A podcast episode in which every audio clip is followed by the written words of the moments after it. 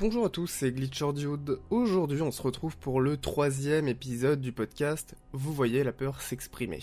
Alors, je vous le rappelle, hein, le podcast Vous voyez la peur s'exprimer, c'est un podcast mensuel qui traite de l'horreur dans les jeux vidéo. Aujourd'hui, euh, épisode un petit peu particulier, on va pas parler d'un seul jeu, on va parler d'un studio de développement directement qui s'est fait un nom dans l'industrie, euh, pas forcément bien selon moi, mais pour les gens, euh, le studio a une bonne image. Comme vous l'avez vu dans le titre, évidemment, on va parler de, du studio Bluebird Team. Avant toute chose, avant de commencer ce podcast, je voulais vous dire que si vous l'écoutez sur YouTube, vous verrez que l'épisode est assez long, c'est normal. J'ai décidé à partir de cet épisode de ne plus vous proposer des previews euh, du podcast directement sur YouTube et de vous rediriger vers le podcast complet sur Encore FM ou sur Spotify. Euh, là, je vous mets directement l'épisode complet sur YouTube. Après, si vous voulez vraiment l'écouter sur Spotify ou autre, vous pouvez, hein, il sera toujours disponible évidemment sur ces plateformes. Pour commencer, on va parler un petit peu du studio et de surtout ce qu'ils ont fait avant, parce qu'ils ont fait d'autres jeux avant les jeux dont on va parler. Euh, déjà, ils, ont fait en fait trois jeux euh, qui n'ont pas du tout fait un grand bruit et à raison. Euh, ces jeux-là, ils s'appellent Amen 1 et Amen 2 et aussi Basement Crawl. Alors Basement Crawl, euh, c'est juste en fait un Bomberman avec une sorte de look horreur un peu nul, hein, un petit peu comme ce qui pouvait se faire à l'époque des Xbox Live Arcade, vous savez, avec vraiment des jeux qui étaient moches mais qui sortaient, euh, voilà. Et les autres, donc Amen 1 et Amen 2, c'est des sortes de Lemmings-like, mais clairement mauvais en fait, hein, ça n'a pas la profondeur des Lemmings en vrai. Voilà, maintenant qu'on a les bases, on peut enfin commencer à parler du vrai Bluebird Team. Donc Bluebird Team, qu'est-ce qu'ils ont fait? Ils ont fait le premier Layers of Fear. Donc Layers of Fear, c'est un jeu euh, d'horreur euh, où nous contrôlons un peintre dérangé psychologiquement qui tente de compléter son œuvre dans un manoir victorien qui révèle des secrets à propos de son passé. Alors en soi le jeu il est plutôt bien, hein. nous parcourons un univers assez bien fichu avec un manoir qui a une plutôt bonne ambiance. Euh, le problème majeur des jeux de Bluebird Team, et ça on le verra hein, dans tout le podcast, c'est clairement le gameplay, parce qu'en fait tout est basé sur la narration et ce que l'on peut apercevoir. C'est un petit peu, entre guillemets, la personnification du tableau ou autre. Par exemple, vous voyez un tableau qui est en train de se désagréger, bien derrière il y, a une signification. Euh, seulement, ce n'est qu'un walking simulator. Alors, j'aime pas euh, dire le terme walking simulator parce que pour moi, euh, c'est un terme fourre-tout qui veut rien dire. Mais pour vous, je vais vous le dire, hein, c'est un walking simulator. voilà. Et clairement, en fait, on s'y amuse pas. On fait que parcourir en fait un manoir. alors certes, le manoir il est joli, il y a des panoramas qui sont vraiment bien. Il y a des comment dire, il y a des phases de gameplay qui sont pas mal, en tout cas qui sont jolies esthétiquement, après qui sont mauvaises en termes de gameplay pur et dur. Mais, euh, voilà, ça y est. Euh, mais évidemment, il y a aussi un autre problème avec le gameplay, et c'est qu'il retire une grosse partie de la peur du jeu. Donc oui, hein, évidemment, dans les podcasts, vous voyez la peur s'exprimer, on voit où euh, est la peur et comment est instaurée la peur. Et vous verrez que là, la peur dans les jeux de, de Bluebird Team n'est pas vraiment ici. Vous verrez pourquoi. Donc du coup, oui, dans un jeu d'horreur, qu'est-ce qui est flippant pour vous? De savoir que vous pouvez vous défendre mais avec un nombre limité de munitions, par exemple, ou bien de savoir que vous n'avez rien pour vous défendre si ce n'est vos jambes pour uniquement fuir ou vous cacher. Forcément, en enlevant la grosse partie de la part du jeu, cette dernière est basée uniquement sur de la surprise. Alors, je dis pas que euh, les deux euh, les deux sortes de peurs que je viens de vous présenter euh, sont inégales parce que l'une fait aussi peur que l'autre. sauf que là, en fait, dans cette deuxième partie de la peur, où là on n'a que nos jambes pour fuir, eh bien c'est que derrière il y a un rythme. Derrière le jeu, il y a un rythme. Et en gros, quand vous allez parcourir le manoir, vous serez la plupart du temps tranquille.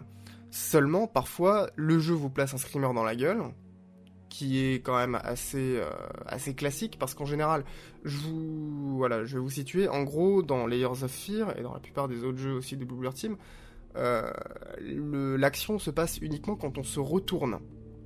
quand on se retourne par exemple pour revenir sur le chemin, euh, eh bien en fait il y a quelque chose qui a changé, le paysage qui a changé, un objet qui a changé d'endroit ou autre.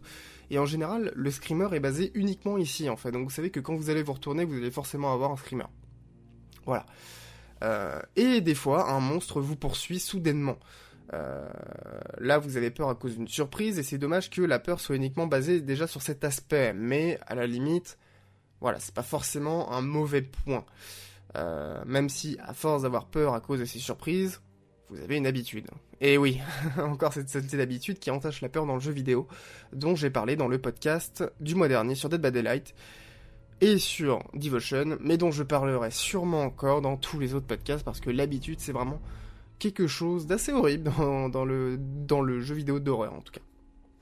Euh, mais encore pour parler du coup de, de Layers en fait, en gros, la peur, euh, enfin le monstre vous poursuit qu'à certains endroits et ces endroits en fait à chaque fois c'est la fin du chapitre donc vous le savez en fait à chaque fois le rythme c'est euh, vous explorez le manoir vous avez un screamer vous avez un, un monstre qui vous poursuit et ensuite vous revenez dans la salle principale où il y a le tableau où vous devez finir votre œuvre, euh, et rebelote.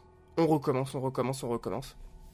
Alors, c'est pas forcément mauvais un rythme comme ça, mais c'est vrai que tout le temps, tout le temps, tout le temps, le même rythme, basé sur deux heures, alors que chaque chapitre, entre guillemets, fait 10 minutes, 15 minutes, bon, forcément, c'est peut-être pas si ouf que ça. Après, dans les 30 premières minutes de jeu, vous êtes tranquille, hein. vous n'avez pas de streamer, vous n'avez pas de monstre. Voilà, c'est basé uniquement sur de l'esthétique vous êtes habitué du coup à de la surprise et quand on ne reçoit que des surprises, eh bien ce ne sont plus des surprises. Hein. C'est clairement la base en fait des surprises finalement. Euh, surtout que voilà, le jeu du coup, comme je vous ai dit, a une structure très écrite. On regarde notre tableau qui est la salle principale, qu'on doit finir évidemment. On se promène dans le manoir, on y découvre des cauchemars vivants, on se fait poursuivre par un monstre et rebolote. Euh, alors évidemment, on ne se promène pas que dans le manoir, en fait. Hein. Quand on se promène dans le manoir, en fait, il y a une symbolique derrière, avec l'histoire de la famille derrière, du peintre, etc. Parce que, euh, en gros, l'histoire du jeu, finalement, c'est un peintre qui a été dérangé par son œuvre, enfin par ses œuvres en tout cas. Et vous verrez d'ailleurs que dans le jeu, euh, je pense que je vous mets des, images du jeu d'ailleurs sur YouTube, euh, il y a des peintures qui sont vraiment jolies. Et ça, pour le coup, c'est vraiment un énorme point fort du jeu parce qu'il y a des peintures qui sont vraiment jolies et surtout qui sont extrêmement dérangeantes. Par exemple, il y en a une avec une sorte de bébé avec des poils euh, sur sa tête qui ressemble à une sorte de loup-garou. Cette image est vraiment dérangeante et elle m'a fait pas mal peur la première fois que je l'avais vue. Mais en tout cas, c'est une peinture que j'aime beaucoup personnellement. Euh, donc oui, quand on se promène, évidemment, l'histoire du jeu, c'est un peintre qui a été finalement dérangé par ses peintures et qui a complètement en fait abandonné sa famille au profit de ces peintures. Voilà, après je vous laisse découvrir un peu le jeu, ce qu'il ce y a de plus euh, précis finalement dans son jeu. Euh, ce qui sauve aussi réellement un poil le jeu, c'est l'ambiance qui est vraiment réussie. L'aspect du manoir, l'ambiance sonore, les musiques du jeu, cet aspect artistique est vraiment réussi. Alors les peintures aussi, hein, du coup, comme je vous en ai parlé. Euh, les peintures, il y a vraiment eu un énorme travail à ce niveau-là, et ça pour le coup, il faut le dire. Il faut le souligner. Dommage par contre que la peur soit finalement assez casualisée par une structure un peu trop structurée finalement. Euh, un peu comme si vous aviez un prompteur sur votre écran vous indiquant quand vous devez avoir peur. C'est un peu dommage. Mais Layers of Fear a fait un carton et il y a eu forcément un nouvel épisode de la série. Après un jeu qui a été nommé Observer dont on parlera plus tard dans le podcast. Là où dans le premier opus on, était un peintre tourmenté, nous sommes ici un acteur tourmenté dans un bateau. Et le jeu est clairement moins bon que Layers of Fear, premier du nom. La structure du jeu en fait est exactement la même, nous sommes dans la salle de résolution de l'énigme principale, il nous manque une pièce du puzzle, donc on visite le bateau, avec évidemment l'histoire derrière, des activités horrifiques se trament dans notre tête, un monstre nous poursuit et rebelote. Le seul gros changement du jeu est finalement son univers, un bateau avec un gros côté cinématographique à l'instar de la peinture du premier épisode. Au premier abord, ça peut paraître cool, et personnellement, le deuxième avait bien plus attiré que le premier, au premier abord, encore une fois. Seulement, cela ne marche pas, en tout cas moins bien, car le jeu est bien plus lumineux que le manoir que nous avons visité dans le premier épisode qui avait un éclairage bien plus réaliste, et donc forcément bien plus sombre, avec une lumière qui était basée quasiment que sur des sur des bougies finalement. Et c'est ça qui rendait le jeu un petit peu plus réaliste et donc forcément qui, rendait le jeu avec un côté un petit peu plus artistique, bien plus prononcé. Euh, là pour le coup on n'y est pas, je trouve que l'éclairage est très mal foutu, la plupart des graphismes sont assez moches et assez trop lissés pour être réalistes. Voilà, c'est mon point de vue encore une fois, hein, mais... Mais voilà, moi personnellement j'ai pas beaucoup aimé Layers of Fear 2, en tout cas beaucoup moins que Layers of Fear 1, qui est pas forcément bien de ouf non plus mais qui a le mérite d'exister et qui est plutôt sympathique, hein, il, faut, il faut le dire. Il faut le dire. Il euh, y a un truc par contre que j'ai beaucoup aimé, et ça en fait, en gros, Layers of Fear, si vous n'avez pas compris, c'est que à chaque fois on traite d'un art, on traite de l'horreur avec un art. Et ça par contre, c'est quelque chose que j'ai bien aimé. Par exemple, du coup, dans Layers of Fear 1, c'est la peinture, avec la peinture des fois qui se désagrège sur les murs, qui, qui, voilà, vous verrez de toute façon dans la vidéo hein, sur YouTube. Il y a certains trucs comme ça qui sont vraiment jolis. Euh, Layers of Fear 2, alors je vais pas vous montrer sur YouTube parce que euh, c'est chiant à faire, les, les phases de gameplay à enregistrer. Mais euh, en gros, Layers of Fear 2, c'est souvent des sortes de, moments où le jeu est quasiment filmé sur sur une sorte de caméra euh, de cinéma entre guillemets où là en fait le jeu il tourne à 24 fps. Euh, enfin c'est pas le jeu qui tourne à 24 fps mais en gros c'est ces scènes qui tournent à 24 fps mais on est encore dans le jeu, on est encore dans le, dans le moteur du jeu qui tourne bien lui. Et ça donne une certaine dissonance je trouve en tout cas euh, avec, avec l'esthétique finalement qui est plutôt pas mal et c'est vrai que pour le coup ça encore c'est réussi. néanmoins du coup oui la direction artistique euh, du jeu est encore très présente. Même si on n'arrive que très peu à percevoir la vue globale du bateau, on peut voir des scènes qui sont très réussies, surtout grâce à un éclairage qui est cliché, euh, mais qui fonctionne tout de même quand même un minimum. Euh, voilà. Le problème c'est que Layers of Fear traîne trop sur la longueur et m'a perdu à un moment. Devotion, dont on a parlé la dernière fois, a un excellent rythme, mais pas Layers of Fear en fait. Euh, en gros, le problème de Layers of Fear, c'est que même si Layers of Fear dure exactement la même durée que Devotion, hein, deux heures, euh, Devotion, lui, en fait, il a un rythme, et surtout, il raconte tellement bien son histoire qu'on voit pas du tout le temps passer. Euh, Layers of Fear, en fait, vu qu'on fait tout le temps la même chose, bah, honnêtement, c'est chiant. En fait, c'est littéralement chiant. Même si on découvre pas tout le temps les mêmes endroits, alors que Devotion, par contre, on est tout le temps dans le même lieu, on est tout le temps dans ce, dans cet appartement, finalement de Taïwan, euh, eh bien, ça raconte toujours quelque chose de nouveau finalement, avec des emplacements différents et tout, et on aime euh, découvrir ce qui s'est passé dans la vie du coup euh, de cette famille. Là, Layers of Fear 1 et Layers of Fear 2, le problème c'est que même si c'est quasiment jamais la même chose, jamais le même lieu, bah c'est lent. Enfin, le rythme est lent en fait, vu que c'est tout le temps la même chose, tout simplement. Euh, Layers of Fear 2, hein, du coup, évidemment, j'en ai pas parlé, mais l'histoire de Layers of Fear 2, c'est en gros. Euh... Alors, j'ai plus trop l'histoire en tête. Oui, ça, par contre, faut que je vous le dise. L'histoire de Layers of Fear 2, encore celle de Layers of Fear 1 était pas mal. Layers of Fear 2 m'a complètement perdu à un moment. Euh, et j'ai fait le jeu en débranchant mon cerveau à un moment. Ça, je vous le dis très clairement, j'ai pas du tout suivi l'histoire. Mais à ce que j'ai compris, c'est euh, un frère et une sœur qui, euh, qui était fils d'un acteur euh, et, évidemment c'est tourmenté, gna, gna, gna, bref, vous, vous avez la base. Ce qui est un peu d'ailleurs, hein, euh, entre guillemets, l'histoire de Devotion, mais vu que l'histoire de Devotion est mieux écrite, bah voilà, ça je vous le dis très clairement. Et ce deuxième jeu, du coup, Layers of Fear 2, m'a fait penser à un autre jeu dont on va parler en bonus ici dans ce podcast. Donc allez, c'est pour moi. Alors évidemment, pas de pas d'image de gameplay euh, sur YouTube, mais si vous voulez vous taper le nom du jeu, vous en trouverez. Et voilà. Ce jeu, c'est Close to the Sun. C'est un jeu qui a été créé par Storm in the Teacup. Et je l'ai clairement préféré à la série Layers of Fear pour d'obscures raisons.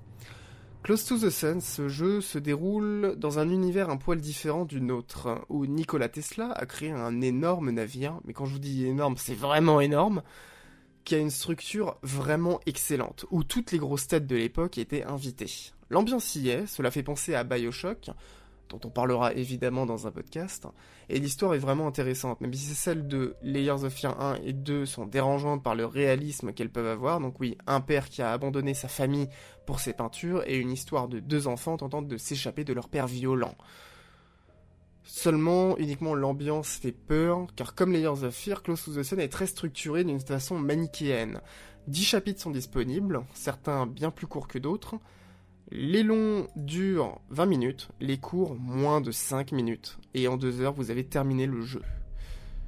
Évidemment, cette structure est la même que Layers of Fear, découverte d'un endroit, exploration, course-poursuite par un monstre et chapitre suivant. Mais j'ai vraiment adoré l'ambiance du jeu, peut-être parce que je recherche un jeu d'horreur avec un environnement à la Bioshock et son Rapture, ou bien Prey de 2017, et son ambiance spatiale très claustrophobique dont on parlera évidemment dans un autre podcast. Vous avez l'habitude. Mais ce sont réellement des endroits qui attirent et qui fascinent, hein. des lieux qui ont été une sorte d'utopie finalement et qui sont devenus des endroits complètement dégueulasses et horrifiques. C'est vraiment des lieux qui fascinent, en tout cas, et moi qui me fascine personnellement.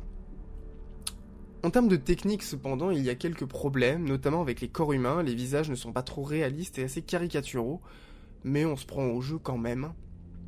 Euh, voilà. On va parler un tout petit peu de Observer. Euh, Observer, c'est euh, donc du coup un autre jeu de Bluebird Team qui est sorti entre Layers of Fear 1 et Layers of Fear 2. Observer, c'est clairement Layers of Fear, mais en mieux, notamment grâce à son ambiance et son univers cyberpunk. Alors, je vous vois tout de suite venir, c'est un cyberpunk redesigné, pas celui de 2077, hein, qui se porte uniquement sur les rêves des gens. On y contrôle un enquêteur et c'est vraiment cool à suivre. Dommage que le jeu ait encore la même structure que les autres jeux pardon, de la firme. Je vais être franc avec vous, je l'ai pas fini. J'ai pas fini le jeu en fait, car il est beaucoup trop lent et peu intéressant pour avoir un quelconque intérêt. J'ai regardé un let's play en vitesse x2 sur YouTube pour, euh, pour voir le dénouement et pour voir ce qui se passe évidemment. Euh, je continuerai peut-être un jour de mon côté, mais pas là. Honnêtement, je le trouve vraiment chiant à faire. Après, par contre, il y a des, comment dire, il y a une esthétique que j'aime vraiment beaucoup. En fait, c'est une, esthétique, un peu violente avec beaucoup de glitch visuels. Euh, donc les glitches visuels, hein, pour ceux qui ne connaissent pas, c'est vraiment en gros les bugs visuels qu'on peut avoir par exemple dans un univers cyberpunk où euh, on s'est fait implémenter euh, des, trucs dans les yeux électroniques. Et ben là, voilà, il y, a beaucoup de glitches visuels qui sont assez sympathiques. Il faut l'avouer, les, les glitches visuels en tout cas sont assez sympathiques.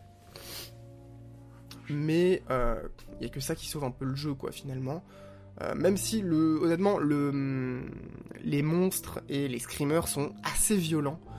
Et c'est quelque chose que j'ai beaucoup aimé. Voilà. On va parler maintenant de euh, Blair Witch. Alors Blair Witch, c'est pas le jeu de Human Head Studios hein, qui ont fait du coup euh, une adaptation du jeu Blair Witch 2 que je vous conseille pas trop. Mais euh, c'est un jeu un peu plus intéressant. En fait, il change un peu du reste des autres épisodes du studio. je trouve en tout cas. La structure manichéenne est un poil moins visible, alors elle l'est quand même, hein, mais elle est moins visible. Mais l'ambiance y est réellement, car on se sent réellement en danger grâce à des graphismes bien plus réalistes qu'à l'accoutumée. Euh, une ambiance plus pesante dans cette forêt, hein, et des monstres plus vrais, entre guillemets, dirons-nous. Dans le vrai, je dis pas que les monstres existent, hein, forcément, mais il y a un filtre sur ces monstres un peu flou, qui nous donne l'illusion d'une créature informe sans véritablement trop savoir à quoi il ressemble et ça ajoute une couche de mystère bien plus présente. Et moi personnellement, en tout cas, j'ai beaucoup aimé le design des monstres, notamment grâce à ce filtre. Les énigmes sont présentes dans le jeu, même si au début, fun fact, je savais littéralement pas quoi faire quand j'ai pris le jeu. Car en gros, quand j'ai pris le jeu, je l'ai pris car il était estampillé Blair Witch et que c'était un jeu horreur.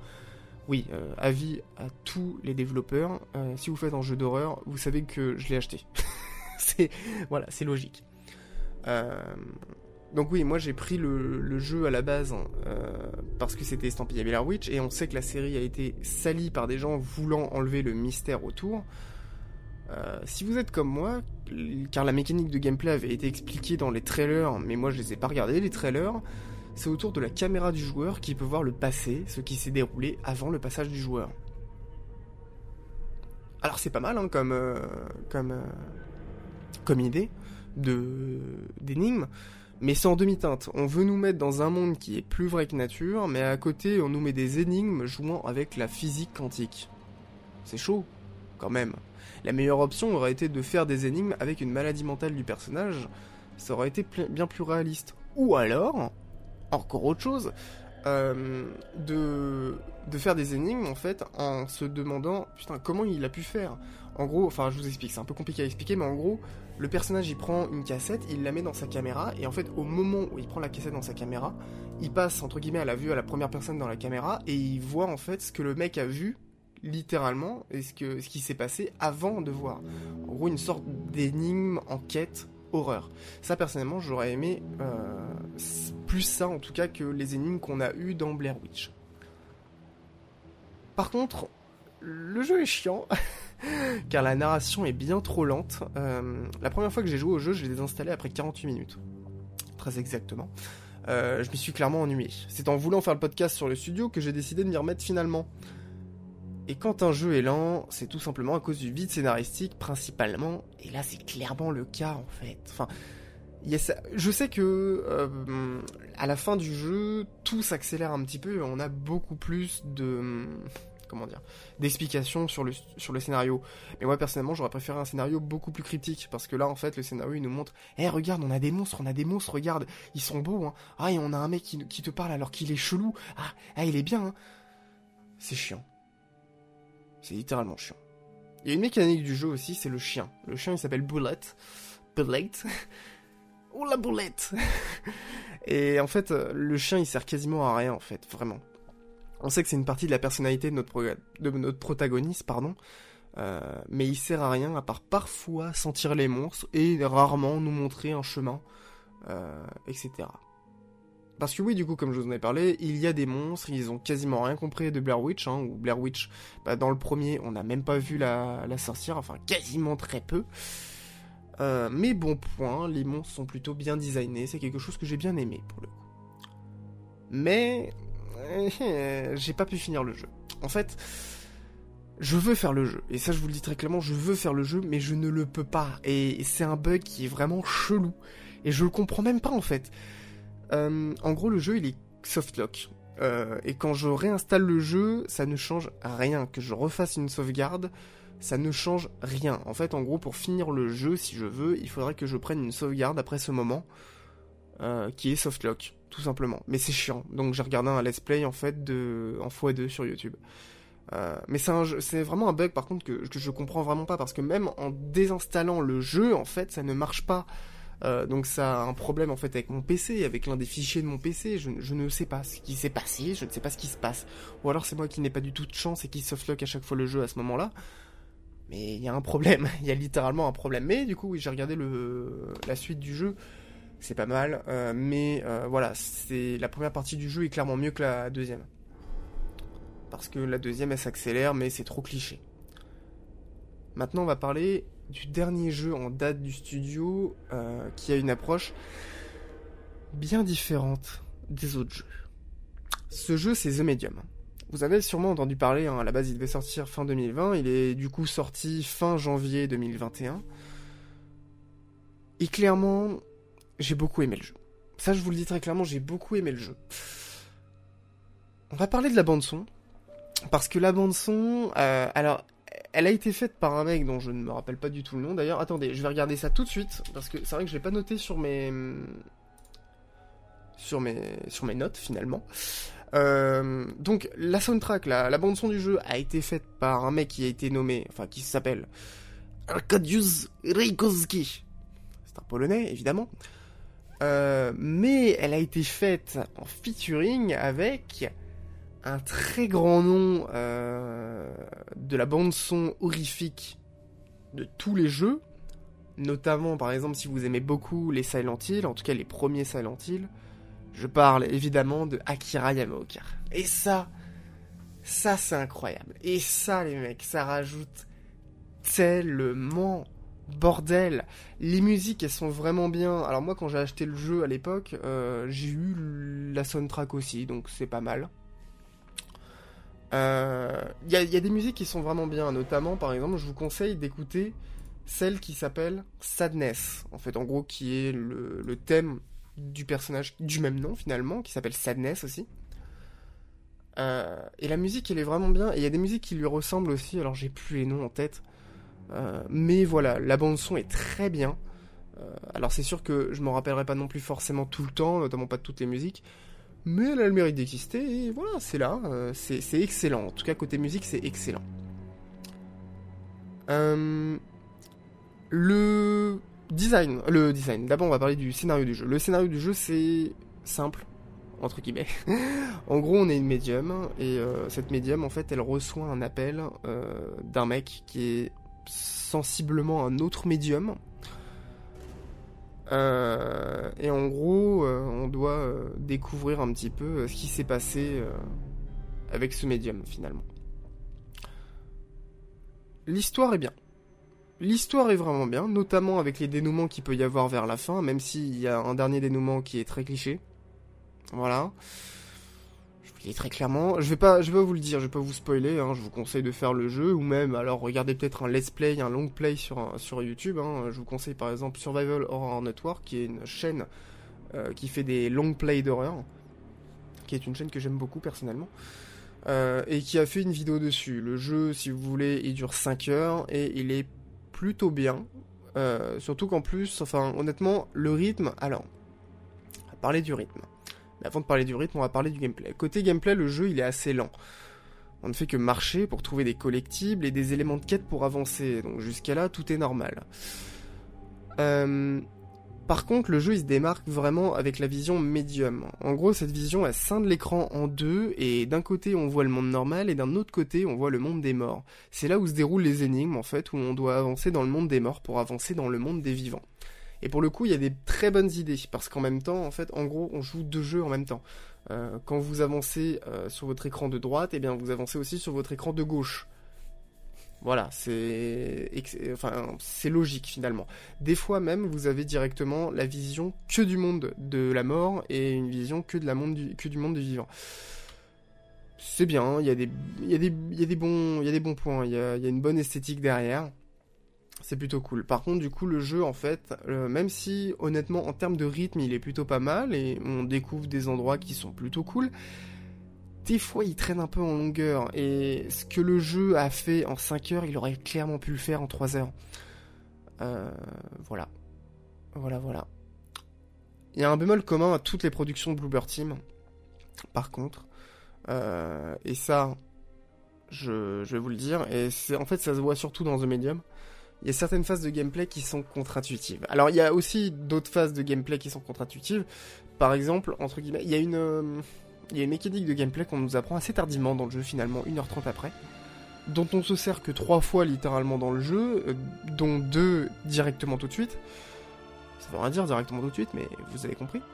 Euh, et euh, la troisième fois, on l'utilise vers la fin du jeu. Et sauf que moi, en fait, personnellement, j'avais complètement oublié qu'on pouvait faire cette mécanique de jeu. Donc du coup, j'étais coincé. Donc du coup, j'ai dû regarder un long play et je me suis dit, mais oui, c'est vrai, on a cette mécanique. Et c'est ça que j'ai trouvé un peu dommage. Euh, on nous présente une mécanique de jeu qu'on nous fait utiliser deux fois tout de suite, et ensuite plus rien, et ensuite on doit l'utiliser, mais genre à la fin quand on l'a oublié. C'est un peu débile. Voilà, mais par contre, il y a une phase de gameplay, en tout cas moi personnellement, qui a été contre-intuitive de ouf, et on va se... Comment dire on va, on va terminer euh, là-dessus. Pardon. Excusez-moi, je vous ai niqué les oreilles. C'est euh... du coup certaines phases de gameplay qui sont contre-intuitives. Je me répète, je le sais, j'en ai rien à foutre. Exemple, avec la première course-poursuite de monstres, euh, où il faut directement passer par des mythes. En gros, il y a un monstre qui nous poursuit, et à un moment, on arrive dans une sorte de carrefour avec trois endroits où il y a des mythes. Des mythes qui volent. Et pas des bits. C'est marrant. Sauf que dans le jeu, il a indiqué que les mythes, elles nous tuent si on n'a pas de bouclier. Donc, du coup, je me suis dit, bon, bah, qu'est-ce qu'il faut faire? Il faut que j'aille derrière, il faut que je rebrousse chemin, vu que le monstre, il est devant moi et que je ne peux pas le, le, le, le, contourner. Euh, sauf que non, le monstre me tue directement. Donc, j'ai pas compris, voilà.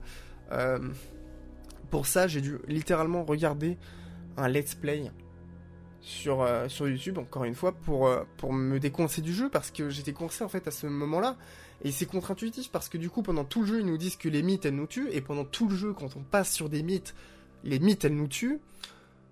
Mais là, non, on doit passer par des mythes. C'est complètement con. Et c'est surtout en plus, on doit passer par le chemin, un, un, des chemins, un des trois chemins. Bon, il y en a un, on se doute qu'on peut pas y aller parce qu'il y a le monstre à côté. Mais les deux autres chemins, ils sont pas du tout. Euh, comment dire?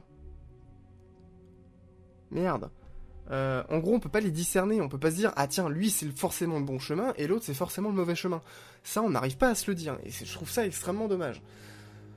Et encore une fois, du coup, certaines cinématiques qui sont un peu trop longues. Euh, voilà, certaines énigmes en fait où c'est quasiment que du vide. J'ai l'impression d'avoir eu certaines cinématiques qui étaient un peu euh, dirigées par Hideo Kojima, même si j'aime beaucoup ce personnage évidemment. Euh, mais des fois, c'est vrai que les cinématiques elles durent assez longtemps. Bah là, pour le coup, on y est. Des fois, il y a certaines cinématiques, les personnages se regardent juste pendant 5 minutes et ils font. Voilà, ils soufflent. Bon, ok. D'accord.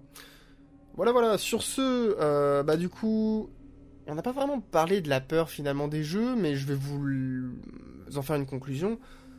La peur des jeux, la peur pardon, dans les jeux, dans les productions de Bluebird Team n'est pas forcément euh, ici directement. En fait, elle est, ici psychologiquement, euh, notamment avec Layers of Fear 1 et Layers of Fear 2, et aussi Observer. Dans Blair Witch, ils ont essayé de faire quelque chose d'un petit peu plus différent, où là, la peur, elle est pas basée sur la psychologie, mais la peur de l'environnement, la peur de la forêt et la peur des monstres qui, qui peuvent y résider. Et euh, dans The Medium, la peur, elle n'est pas vraiment basée sur l'ambiance non plus, parce que vu que l'ambiance est un petit peu fantastique euh, avec les visions médiums, bah comment dire on, enfin, on, sait qu'il y aura des monstres, donc on n'a pas forcément peur de ça, on n'a pas forcément peur non plus de l'arrivée des monstres. Finalement, on n'a pas peur du jeu. The Medium, en tout cas, ne fait pas peur. Euh, il y a un screamer à un moment qui, a surpris tout le monde, et d'ailleurs c'est un bon screamer parce que le screamer il, est, il, est bien, il est bien dirigé pour le coup. Si vous regardez par exemple des, vidéos euh, de compilation de jumpscare, euh, par exemple sur la chaîne de Saint TBD, un youtubeur du coup qui, fait des vidéos de, compilation, et eh bien souvent vous verrez quand les gens jouent à The Medium en fait ils ont juste peur de ce moment là en fait. En gros, ce moment, c'est un moment où vous devez regarder dans une sorte de trou dans une porte. Vous voyez une salle de bain ensanglantée, ensanglantée pardon. Et vous voyez en fait un du sang qui vient vers vous lentement. Donc là, vous vous dites bon bah le screamer, s'il y en a un, parce qu'il va forcément y avoir un screamer, il va arriver quand le sang, il va arriver directement à la porte. Mais non, le screamer, il arrive avant. Et pour le coup, voilà, c'est bien dirigé. Y ça nous casse un peu l'habitude. Et on se dit à partir de ce moment-là, putain, il peut y avoir des screamers partout, au secours. Non, il n'y a pas de screamer euh, partout, hein, il y a juste un screamer à cet endroit-là, mais voilà, ça a le mérite d'exister, c'était plutôt sympa. Et The Medium est un bon jeu que je vous conseille. Alors je sais plus par contre le prix, je, crois que... Enfin j'ai cru voir en tout cas que les gens avaient dit qu'il avait augmenté le prix, ce qui est un peu bizarre. Mais en tout cas personnellement je vous conseille le jeu et puis si vous voulez vraiment pas euh, mettre de l'argent, au moins regardez un long play sur internet le jeu est plutôt intéressant. Et Bluebird Team doivent continuer dans, euh, dans cette optique de faire des jeux un petit peu narratifs euh, où on joue pas forcément le personnage en première personne. Euh, là, il racontait vraiment une histoire et l'histoire était bien racontée et c'est tout ce qui compte. Voilà. Sur ce, j'espère que vous avez bien aimé ce troisième épisode du podcast mensuel. Vous voyez la peur s'exprimer. On se retrouve le mois prochain, évidemment, pour le quatrième épisode, euh, que je vous garde secret.